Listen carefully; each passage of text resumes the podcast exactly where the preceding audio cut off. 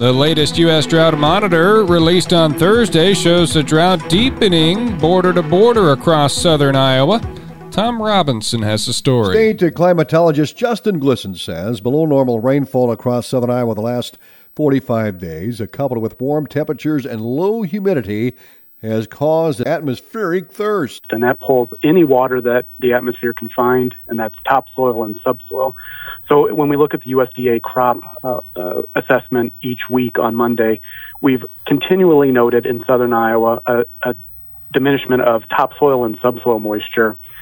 And hence, we see drought conditions expanding. Within the initial D0 core that we had a few weeks ago, we see uh, D1 and D2 drought, so moderate to severe drought, expanding basically from river to river. Extreme to severe drought conditions continue for portions of northwest Iowa, particularly in the counties of Cherokee, Monona, Plymouth, and Woodbury. So that is a multi-year drought that we're seeing. Uh, precipitation deficits on the order of 15 to 25 inches.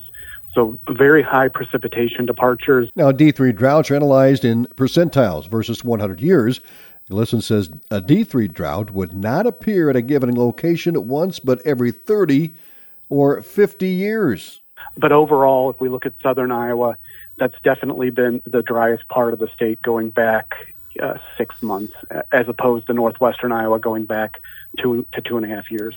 And Glisan says a culprit for this hot and dry weather is a high pressure dome sitting over the middle of the U.S. for the past month, a month and a half. So you need a large scale jolt to the atmosphere to move that. It looks like we're starting to see a jolt to the atmosphere. We're starting to see outlooks showing cooler than average temperatures over the next six to 10 and 8 to 14 days. Uh, and that should uh, pump more moisture into the Midwest and we should see those moisture chances increase. Now, in some parts of the state, it might be too late, but soybeans luckily can hold on a little longer than corn. Uh, so those cooler temperatures and uh, potential moisture could be the saving grace for at least some of the crop that's hanging on. Forecast for today 91 for a high, 94 on Saturday, then the cool down.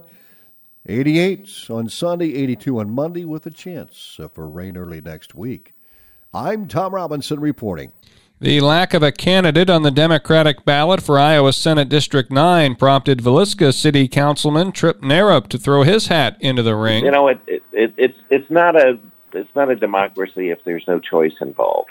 You know, it's just not it's not a real election if, if, if there's no competition. Mm.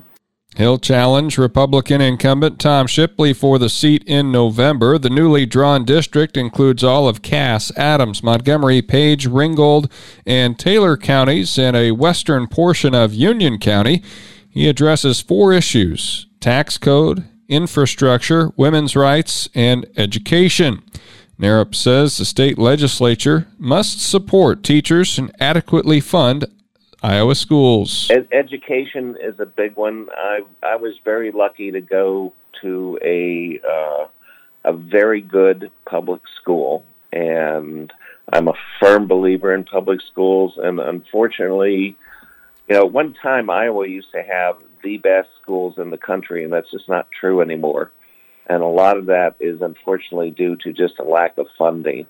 He believes Iowa women have the right to decide their bodies and health care options and says Iowa should be a state where residents decide whether and when to have children. Too many women uh, who have had uh, issues in their pregnancy um, and things had to be done or they would have died. And unfortunately, I think Iowa might be headed in the direction of, of going uh, to headed toward being a state with no exceptions for abortion. Uh, and I, I think that's a horrible mistake.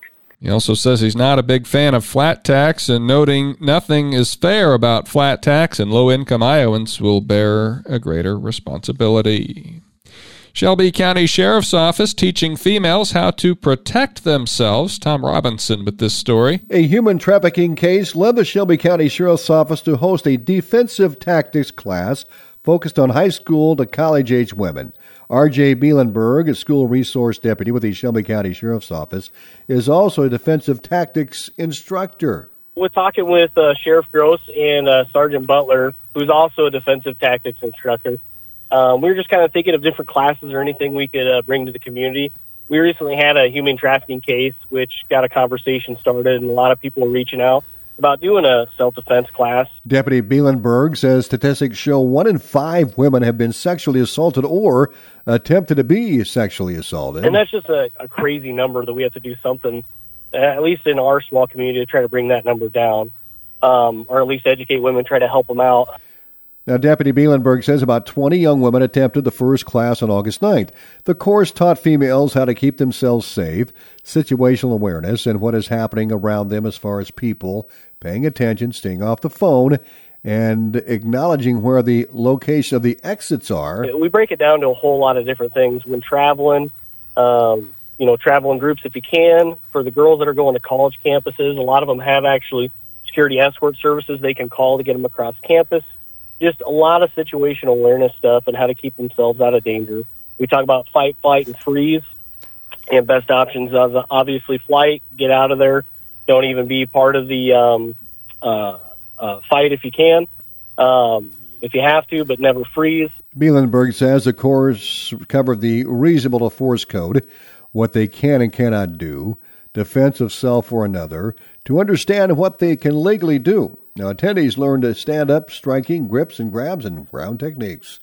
Deputy Bielenberg and Deputy Butler instructed the class and plan to conduct two of these types of classes per year. I'm Tom Robinson reporting. The Adair County Board of Supervisors discussed the Schneider land use layer agreement on Wednesday.